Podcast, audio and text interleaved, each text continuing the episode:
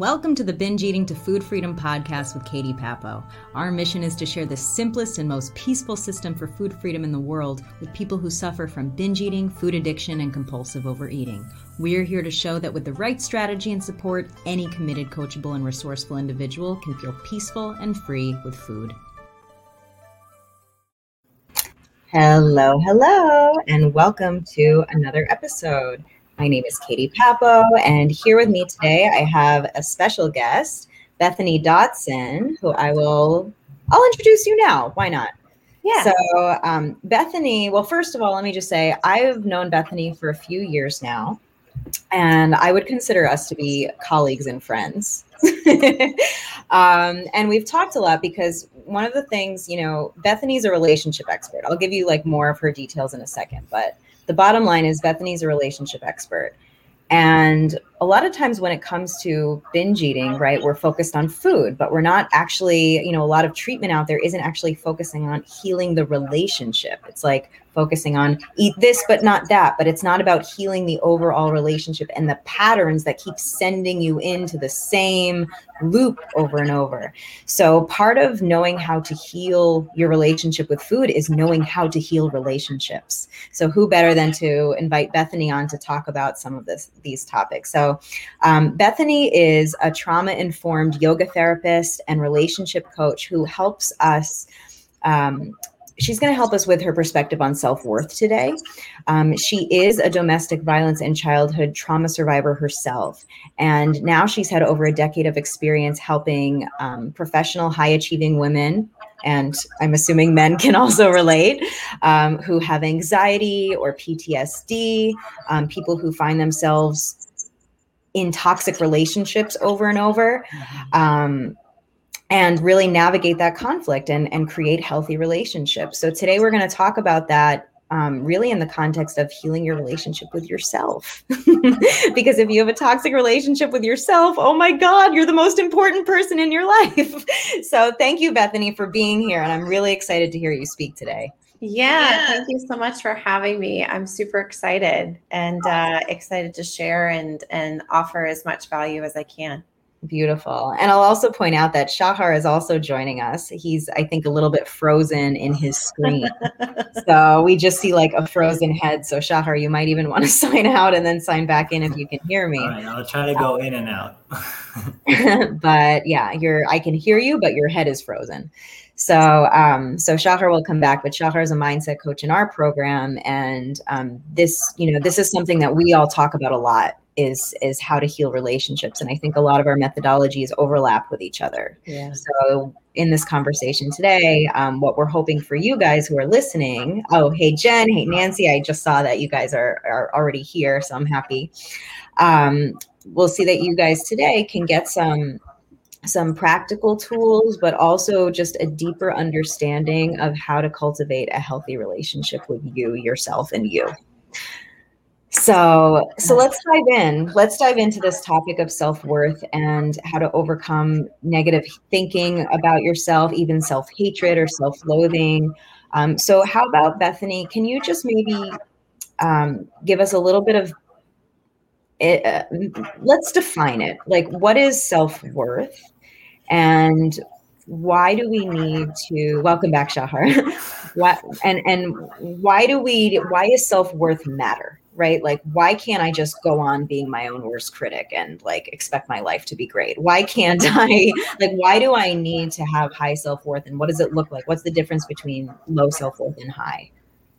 Yeah, so low self worth, you know, I work with a lot in my practice uh, and with my clients, and I've experienced that myself. I think just like an overarching definition, and again, you know, I'm not, um, you know, I'm not a self worth expert per se, but I feel that self worth is really, in my opinion, your ability um, to receive, to feel worthy to receive, to feel safe in receiving. And people pick up uh, often subconsciously a belief of unworthiness somewhere in their life, usually from, especially from some either developmental trauma uh, complex trauma, you know, event based trauma, something along those lines. Um, but yeah, low self worth is, you know, a lot of times I see it in women who are uh, doers, doing a lot, do, do, do, do, do, do, do, overwork, overwork, overwork. Um, and they tend to get in relationships with underachieving uh, partners with no motivation or a lot of issues, and they want to fix them because it gives them a sense of value. Um, and uh, yeah, and that all stems from low self worth. And you know, having a healthy sense of self worth, in my opinion, is believing that you can have what it is that you truly want. When I when I work with my clients, and and and truly truly believing and believing, I think is the operative word.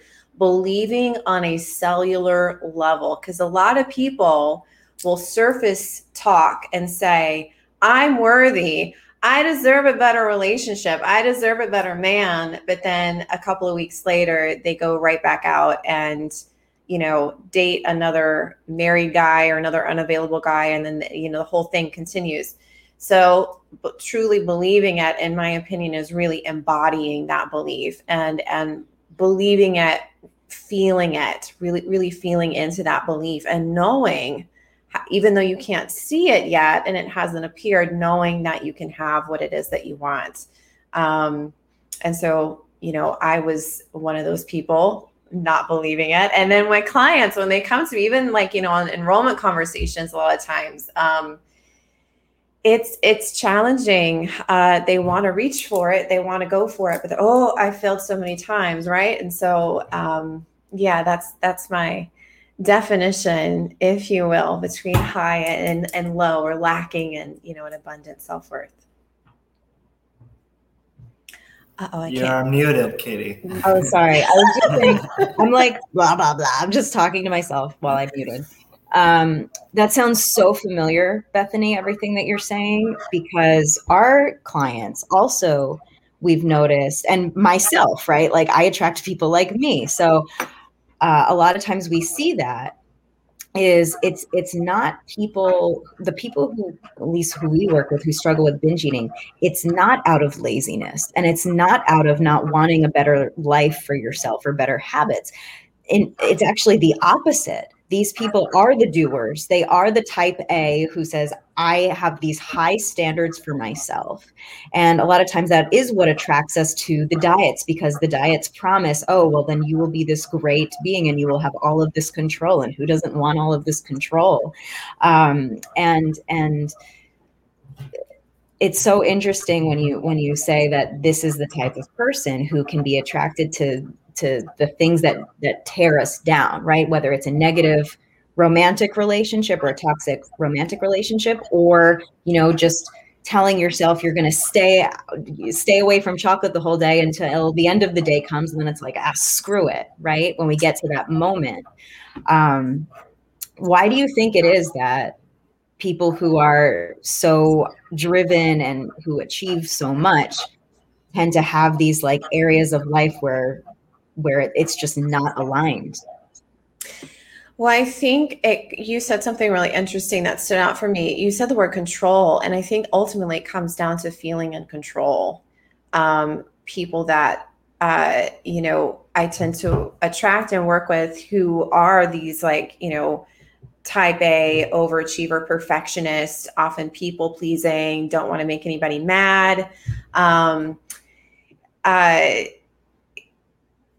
yeah, binge eating and just the restriction that comes around binge eating, there's a certain sense of control. I mean, it's a maladapted form of control, but the same element, if you just pick that up and then put it over into a relationship, having a partner who has narcissistic personality disorder, borderline, bipolar, is drinking every night, um, and this person who might also be binge eating or might also be shopping excessively online to make herself feel better will try to gain a sense of control by helping her partner fix himself.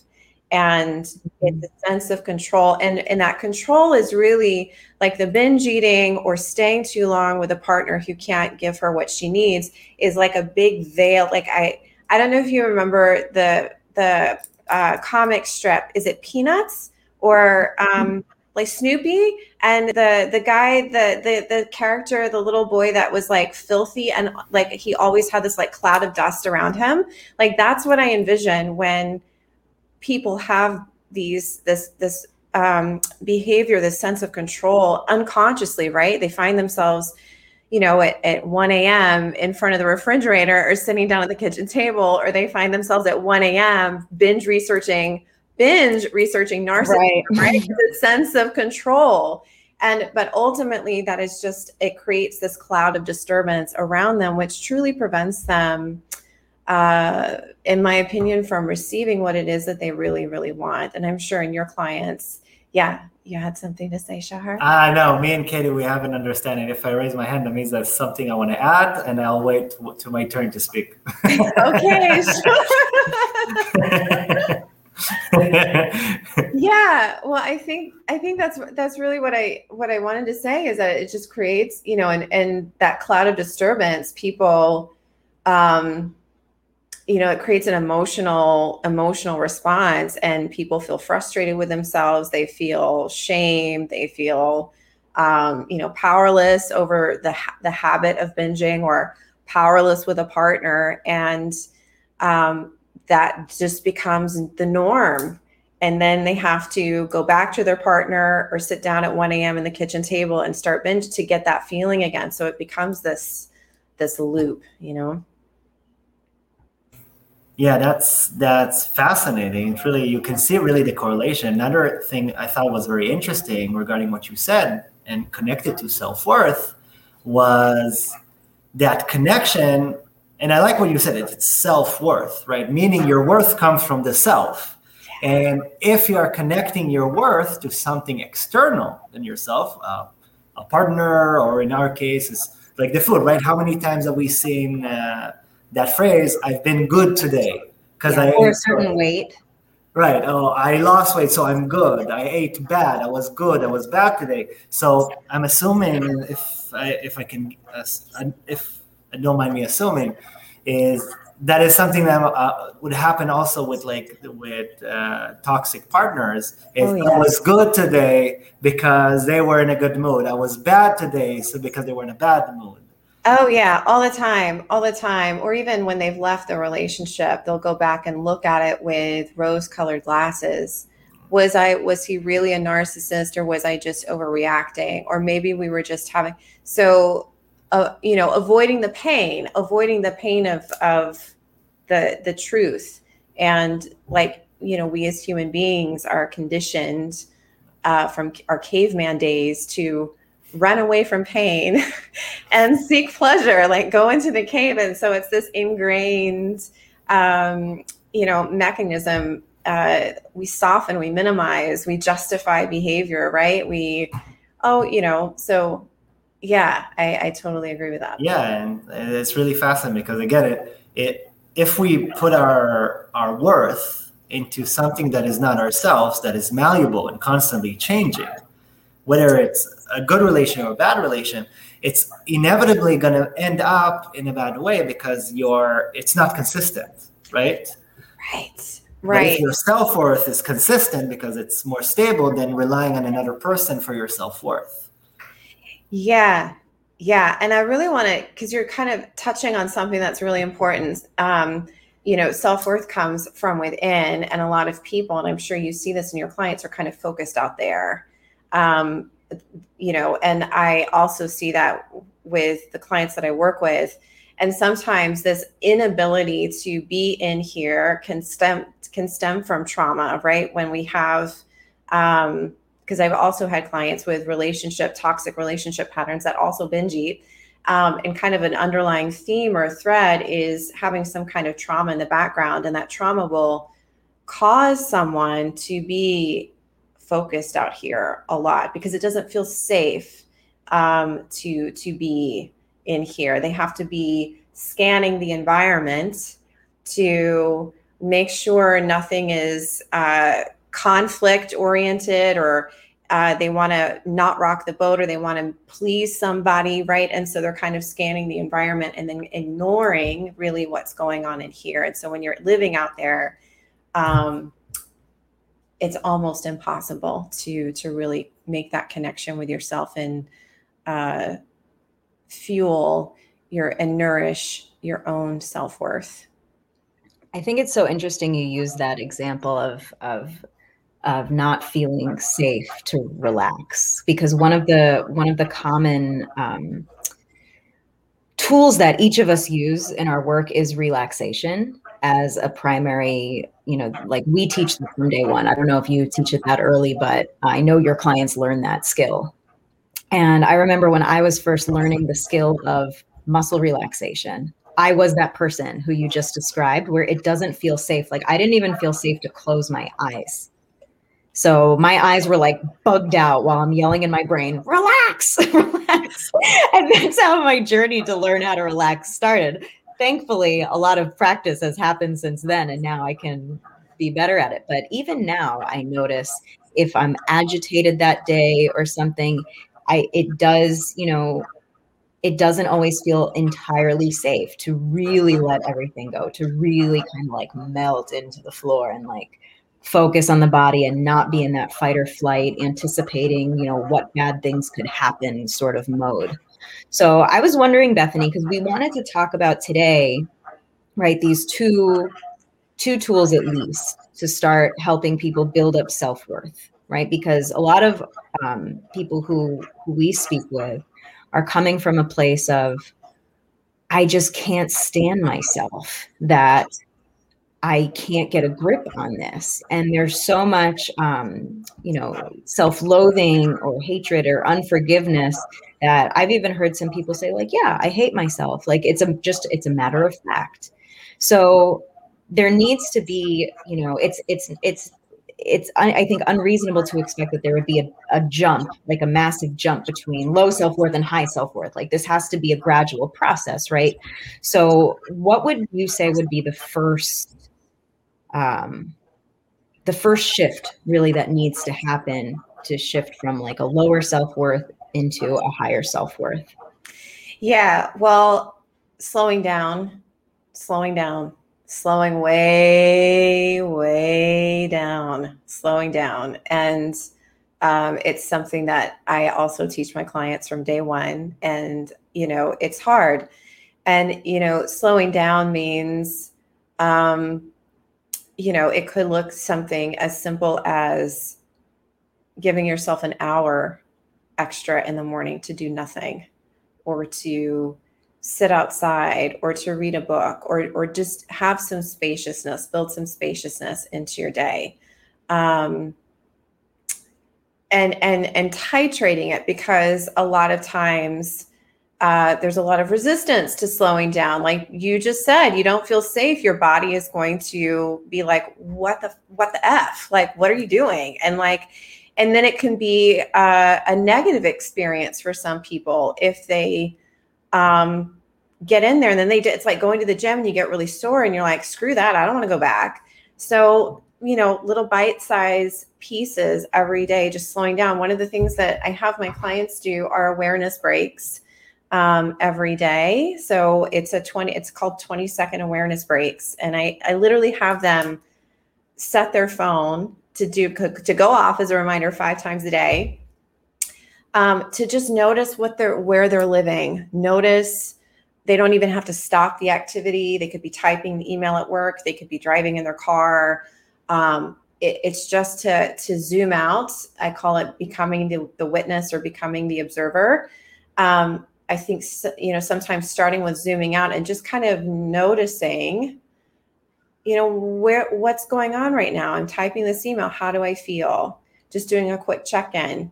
And sometimes just starting with like a really small thing like 20 seconds 30 seconds uh, can be enough to create that self-awareness that leads to greater change in relationship and the relationship with themselves and food and money and all kinds of things Sound familiar, Shahar? we we literally could have like it's Definitely. it's so amazing how mm-hmm. all of this is the same stuff, right? And mm-hmm. and whether we use the same like lingo, like awareness breaks, but basically we teach the same thing. Where if you're sitting down with food, to take that pause and we take it also a step further to to shift the physiology to change from sympathetic to parasympathetic as well um, and to really consciously relax the muscles so that way even if the mind is tense the body is still relaxed. Yeah. Um, and then the mind can eventually catch up with the body. And one of the things that you said that I loved is just checking in to see where you're at, because a lot of times we're acting out of autopilot, especially if we're busy chronic doers. Autopilot is where we live. so when we can, we call it a pattern interrupt, where we stop the pattern and pause. Then we slow the body down, we slow the breath down. So that way, whatever happens next is a conscious choice. Yeah. My turn. so I wanted to ask if it's okay. I was wondering, so how does this um, pause? Uh, can you guys mute yourself? There's like a feedback loop. Oh, okay, fantastic. So I was wondering, how does this pause look like? Because I would assume from a place of relationship, because relationships are kind of ongoing, aren't they? A lot of the times you'll find yourself in a relationship without knowing you got into it, right? Is uh, how does that pause looks like before you get into the relationship? What if someone is already in the toxic relationship and is afraid to look at their life? Because once you look at it, you're dealing with it, right? It's like uh, with the binge eating when you're if you're stopping yourself to to look at what you're doing, you're you're afraid to do that because you're already in that momentum going. And it's very rare that you find yourself in that time when you can stop and actually assess, but sometimes you're afraid to assess. So I was wondering how does that look from before the relationship or in the relationship or after? Like what how does that look like? Um, so that's a great question. Um, I, I, I agree that it's it's more challenging when someone is in a toxic relationship to find that spaciousness to pause.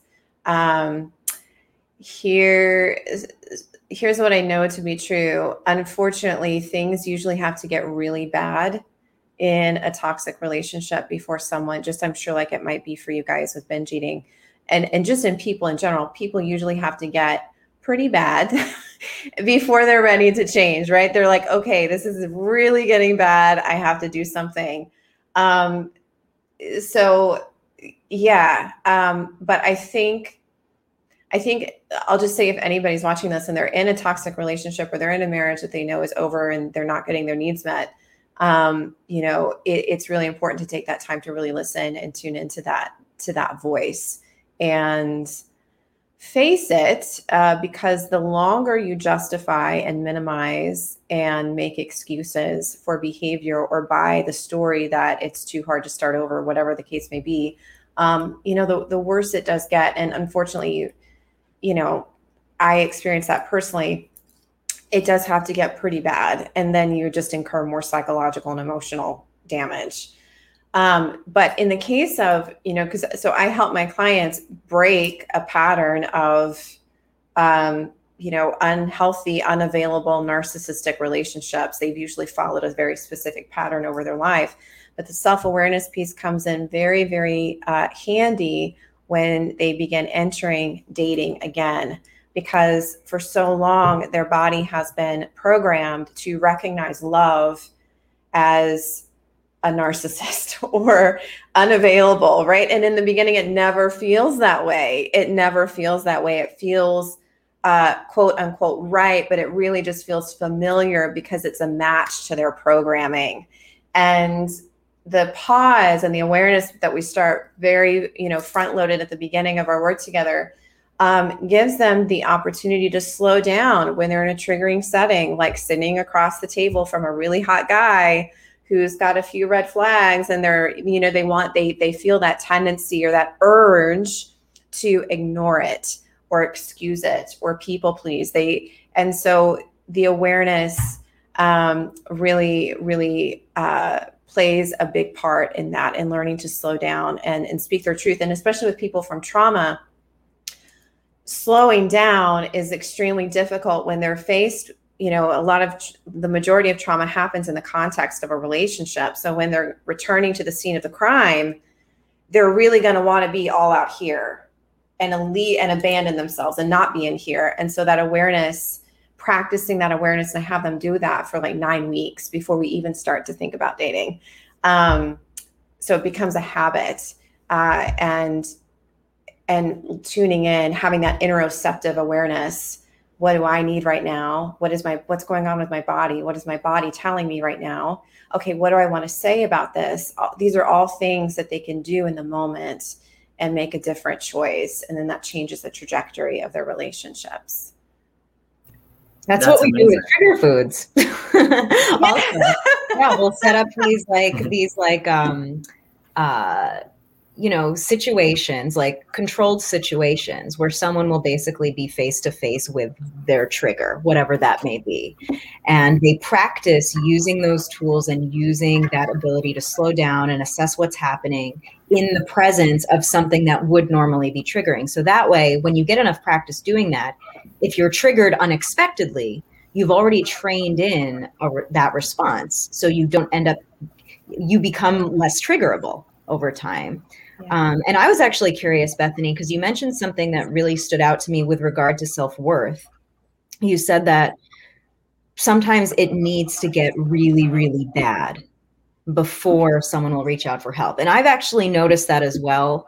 Um, and we also, you know, do specifically work with people who do have it really bad, like they've been binge eating for at least 10 years, 99% of our clients. Um, and most of them it's it's much more than that. It's 20 years 30 years 40 years 50 years. So and the thing is you know sometimes people i think the reason why they don't get the help and obviously there's a zillion reasons why someone wouldn't get help right? But i think some of it does boil down to self-worth right? Because um, at least a lot of the women we speak with they would not hesitate for a second to invest in help for their partner or for their children. Like it's a no brainer. They will move mountains to support their families in whatever ways they need. But when it comes to themselves, I'm what popped into my mind was was talking to someone who would you know do anything for their family. She'd always be able to come up with the time or come up with the money or come up with the resources whatever it was. But for herself i remember when she was talking about getting help she goes well maybe i should just wait till my first health scare because maybe that will scare me out of what i'm doing. And it goes to show like would you would you say that about your kid? Would you say oh maybe they just need to have a traumatic traumatic health episode and then we can help them. So why so we treat ourselves we don't allow ourselves necessarily the help that we know we need because of the low self-worth. So it like it it keeps us in the cycle because we're not really allowing ourselves to really give ourselves the help that we that we want or need. Yeah. You froze there for there you are. Um yeah i i i would i would add that um i see uh, sometimes the same pattern come up. I often say, like, for me, it's like the behavior that got them into shitty relationships is the same behavior that stops them from getting help and stepping into a new uh, identity and a new pattern, right? It's that the internal itty bitty shitty committee, I like to call it, right? They're they're like inner, they're inner super villain. Um, I also think, you know, the yeah, learning to I also think like, you know, for a lot of people living with the problem, whether they want to fully admit it or not, is comfortable. It's comfortable. Their body is used to feeling. It's like a little, addiction. You know, uh, people that have been in toxic relationships, their family thinks they're crazy.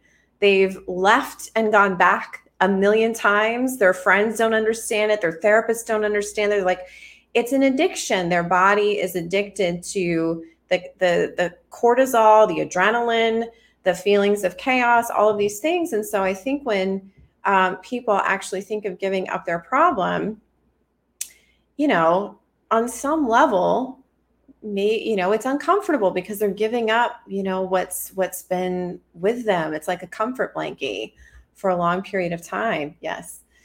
And um, yeah and and actually uh, trying on a new way of living and cultivating that own self-worth can really be terrifying because it means they don't have the shield up anymore they don't have the wall up anymore they don't have um, and they have to truly in my opinion you do have to truly be emotionally available um, and vulnerable to attract a, a, healthy partner. Just you know be a healthy person. Be a healthy person that's capable of of you know having a healthy relationship. Yeah that's that's that's truly it's everything you say just just it just fits beautifully because what you're describing really it's it's not that you have a problem with relationship. You i'm saying you like i'm this imaginary person i'm talking to right they have this it's not that we have a bad relationship with this with this toxic person is we have a bad relationship with ourselves. And and it's that like you said it's that familiarity and we saw that right?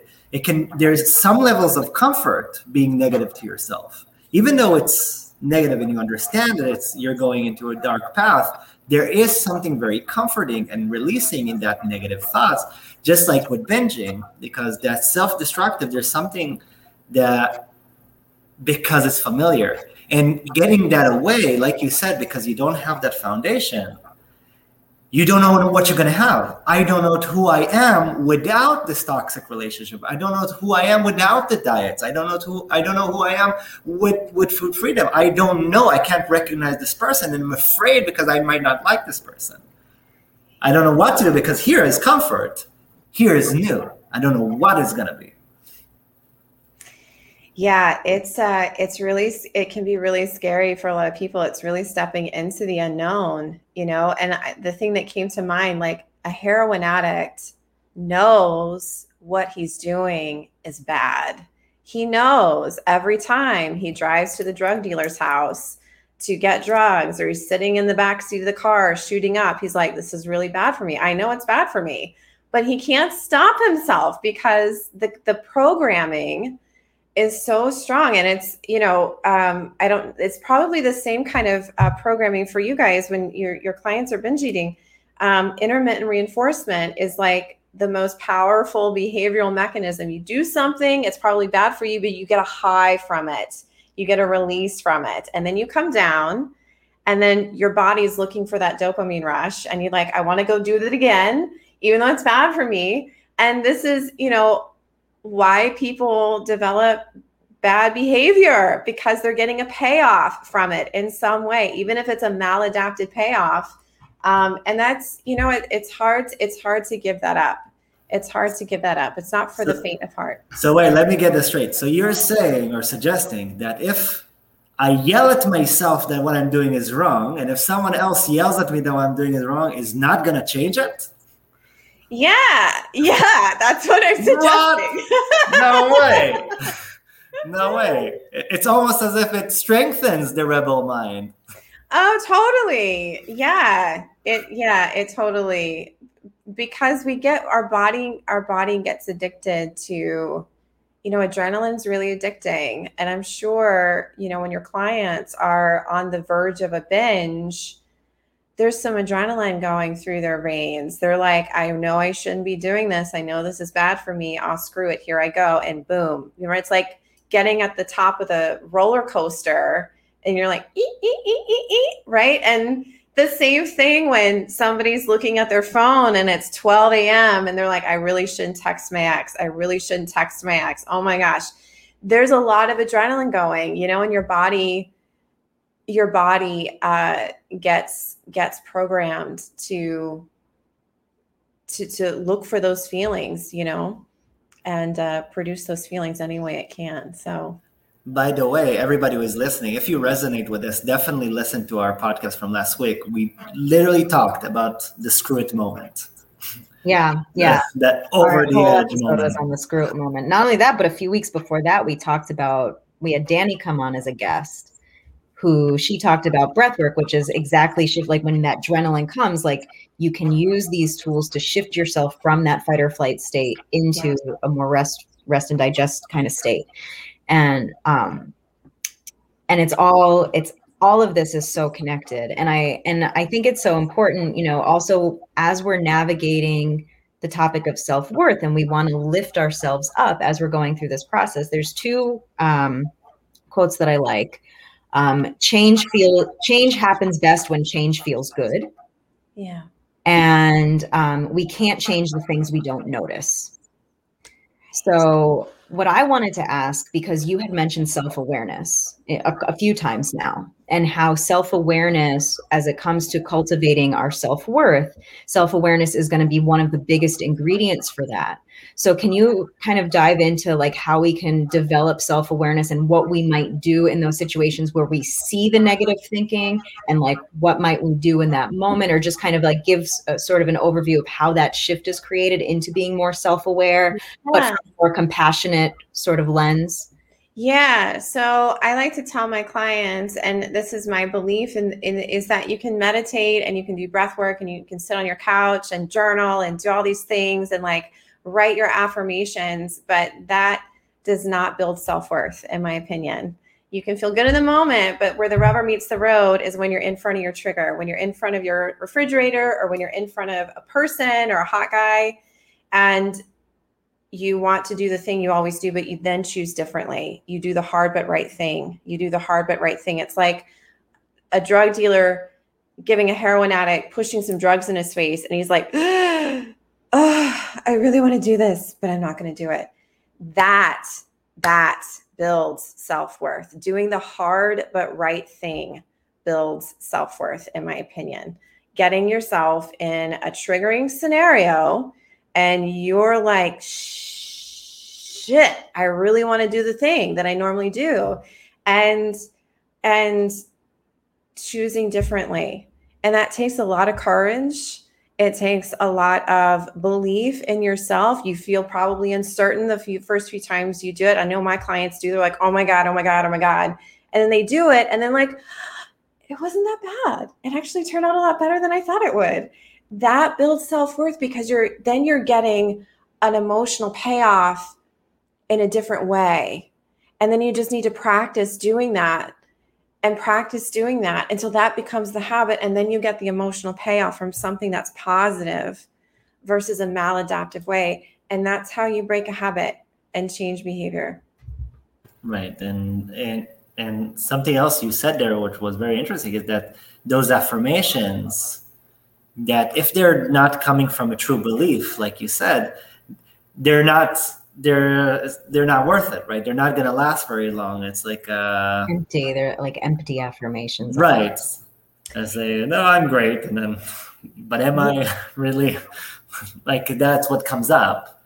And another fascinating thing you said I love is how you, you kind of what you're describing as how you deal with those triggers is kind of like building a skill It's constantly. Like you're building totally. like self-worth is just developing and keep refining the same skill.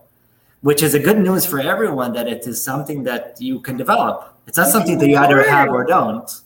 Right. You can learn a new skill. Anybody can learn a new skill. It doesn't matter your um, background, how much you weigh, how little you weigh, your money in the it doesn't matter. Any of that. It doesn't matter. You can always develop um, a new skill. It just takes practice.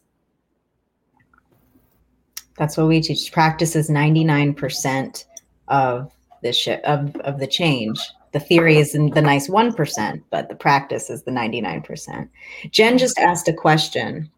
She said, um, and this, you know, maybe we'll both answer this because maybe, you know, since we're we we have a lot of similarities, but who knows if we we have differences here but she asked what's the difference between choosing to do the hard thing in the moment and using willpower? And i know that the reason jen's asking this question is because um, with with food right the more if if we're saying you know this isn't the right i don't want to like i know i know what our clients are thinking I, I I see this food. I know it's bad for me, right? It's not a healthy food. So I know there's nothing, you know, necessarily positive that's going to come from me eating it.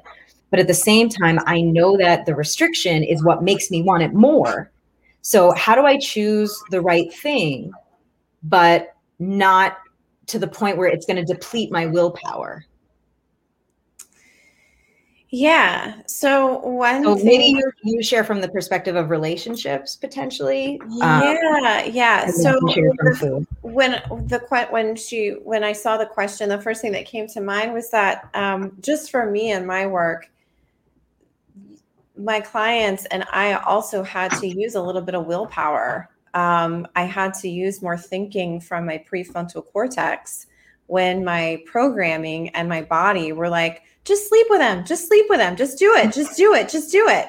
Um, so there is a little or you know a guy is like you know says something that's a really bad, big red flag and you don't want to mention you're like i'll just you know so using uh, in my work there is a little bit of willpower to make uh, a different choice in a triggering moment. Um, i think maybe another way to to to possibly reframe it perhaps for your clients who you know were doing the hard but right thing is is maybe look at the trigger as an invitation or as you know what can i appreciate about this? Or like what is this what is the lesson here? Some people uh, my clients included and, and then myself personally will kind of get into you know maybe another unhealthy dating scenario but they nip it in the bud but then they go why is this still happening why is this still happening? Why can't I get it right? And they kind of beat themselves up. So, um, you know, reframing to more of a state of appreciation. Oh, what did what did I learn here? What did I um, what is this showing me? Because it, it's my belief that everything that we're receiving in life is a, a reflection. It's a mirror back, a mirror back. And in my work, toxic relationships are often the greatest gift because it's just a big old wake up call like, hey, you've got stuff in there you need to deal with. And this person, I mean, it's not your bad luck, it's you. Like, you need to deal with the stuff in there. It's, it's all about us. Everything yeah. we do. I agree. It's all a mirror. Absolutely. Right. There's there's something I wanted to say uh, when referring to this question, and I think this is relevant for for everyone who's listening regarding relationships and regarding the uh, relationship with food, which is kind of the same. And correct me if I if I mistake if with my assessment what you're suggesting, that it's the willpower that we're talking about is really the difference between willpower and doing the hard thing is really what is the core where it's coming from. Because if it's coming from a place of scarcity and fear, of oh I'm I'm resisting it, then that's what you would call willpower and that will decline and you actually more than that you would actually strengthen the connection to that bad boy. Oh now i can't have now now now it strengthens my connections i keep thinking of on him and it keeps being in my consciousness.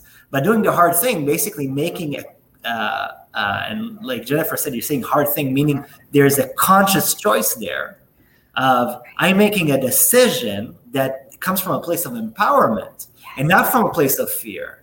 That's how I would see the difference, right? Willpower would be fear, and choice, hard thing, making a hard choice, that comes from a place of empowerment. And to develop that empowerment, kind of to wrap everything we talked about, sorry, I know it's a tangent, yeah. is everything you described that you, it has to be built on the foundation of self-worth and a proper practice and you keep building up because from that foundation can come that hard choice but if you don't have this foundation, then it's going to be willpower and then it's going to crumble pretty quickly. Right, right, right, right. Having the foundation, the emotional foundation, the belief foundation. I use a lot of subconscious work with my clients as well. Um, when I when I say, I think from from from my you, what you said was really really interesting, Shahar, and it and it, it made me have a realization. Um,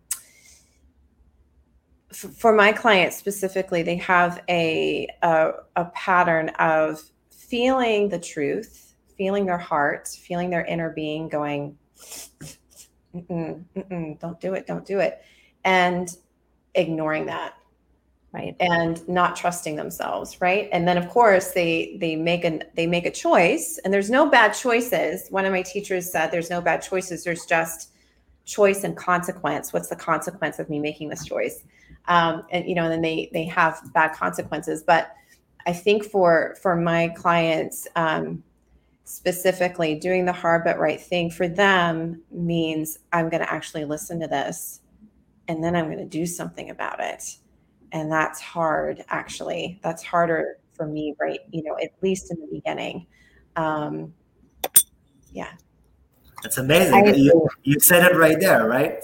Right there, the word trust. It's really all yeah. about trust. And for binge eating, it's the same because the issue is not the it's not about the food, it's about the trust. And the trust is what breaks the circle of that real bad relationship rebellion.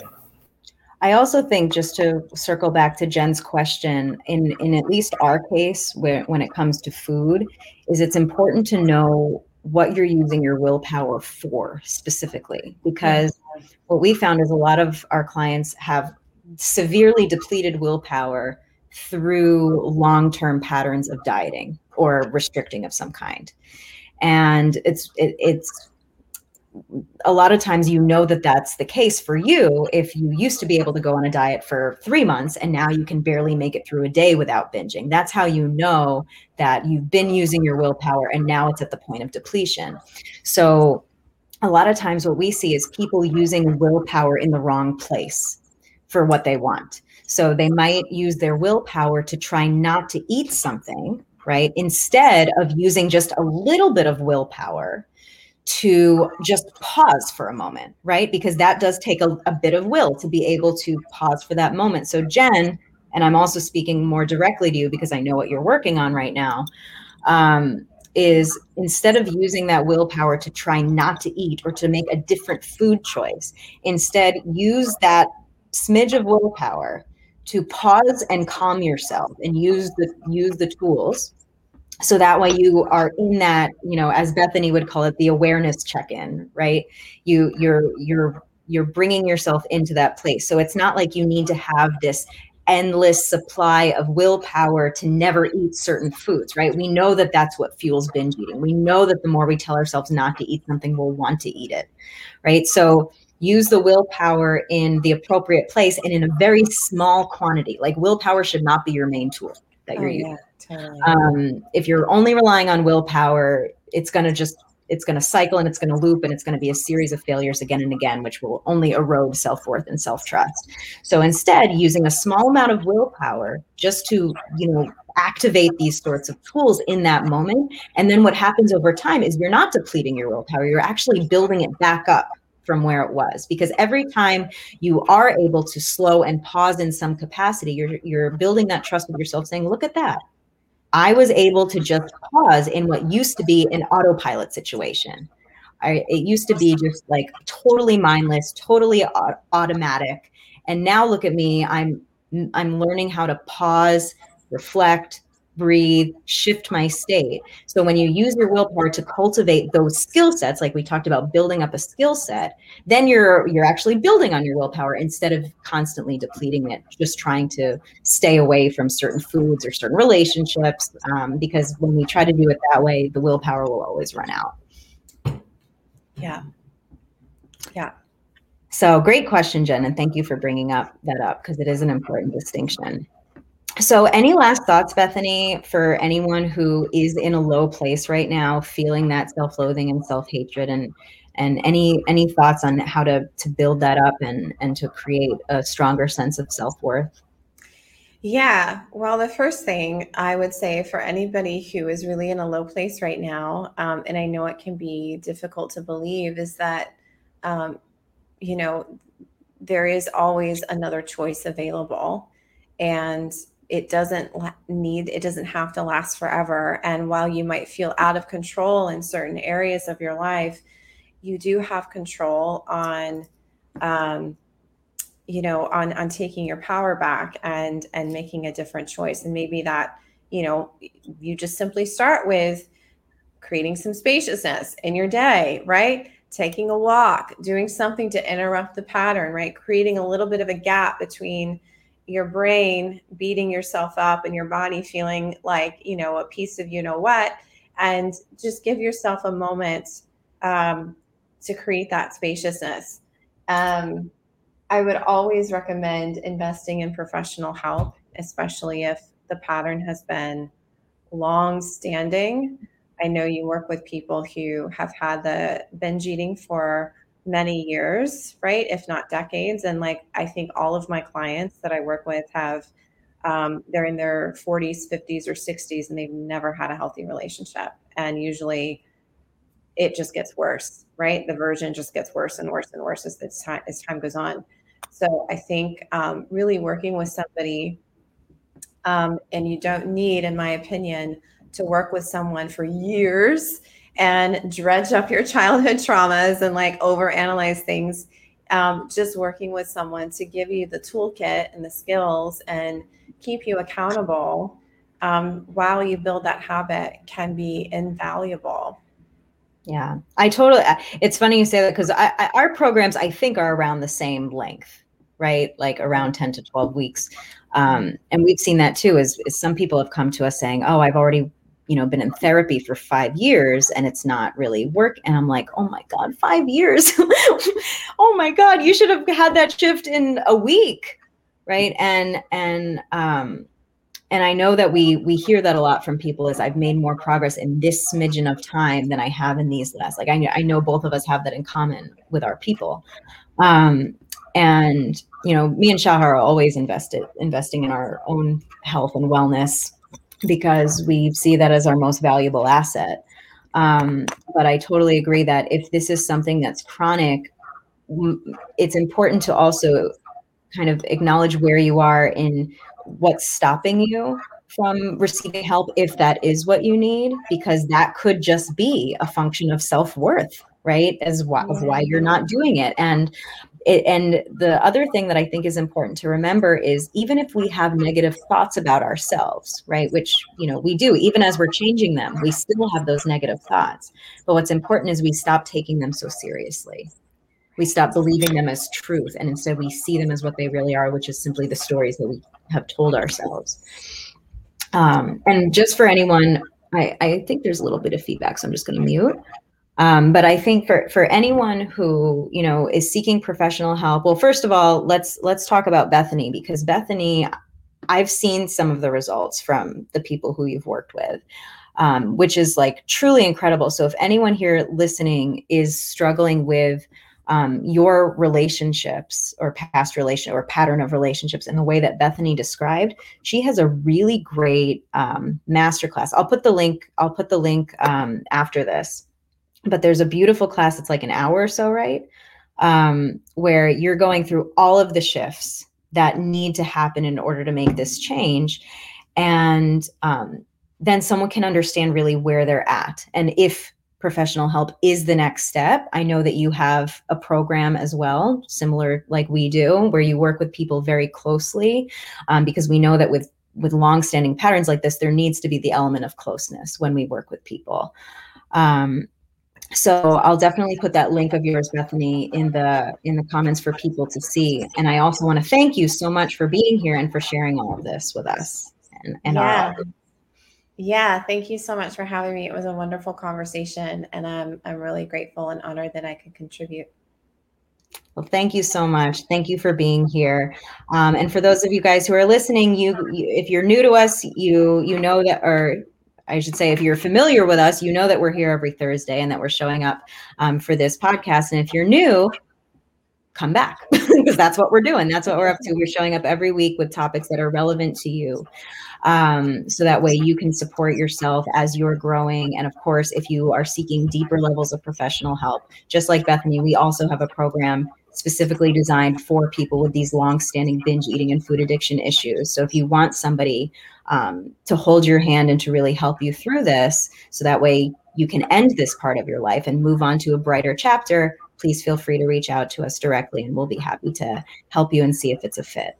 So. Um, so let us sign off and thank you so much bethany again for being i hope that you'll come back again yeah of course talk about maybe something something new and yeah. i know that we have so many overlaps so i would yeah. love if you would come back as well Okay. But- Thank you. Uh, and thank you guys all for listening and for your comments and for your likes and your hearts. Um, and let us know in the comments what your biggest takeaways are and what you're planning to apply to your life now. And I uh, want to say thank you for everyone for the likes, the hearts, and the eyeballs because we always have that sign, the sign that has like just an eyeball on it. oh yeah, we try not, we try not to look at that. We don't want to psych ourselves out. um, but yeah, so thank you guys all for being here. And thank you, Shahar, also for your insights as always. Um, I love you very much. So, so we'll talk to you guys soon and we'll see you next Thursday. Okay. Bye. Bye, everyone.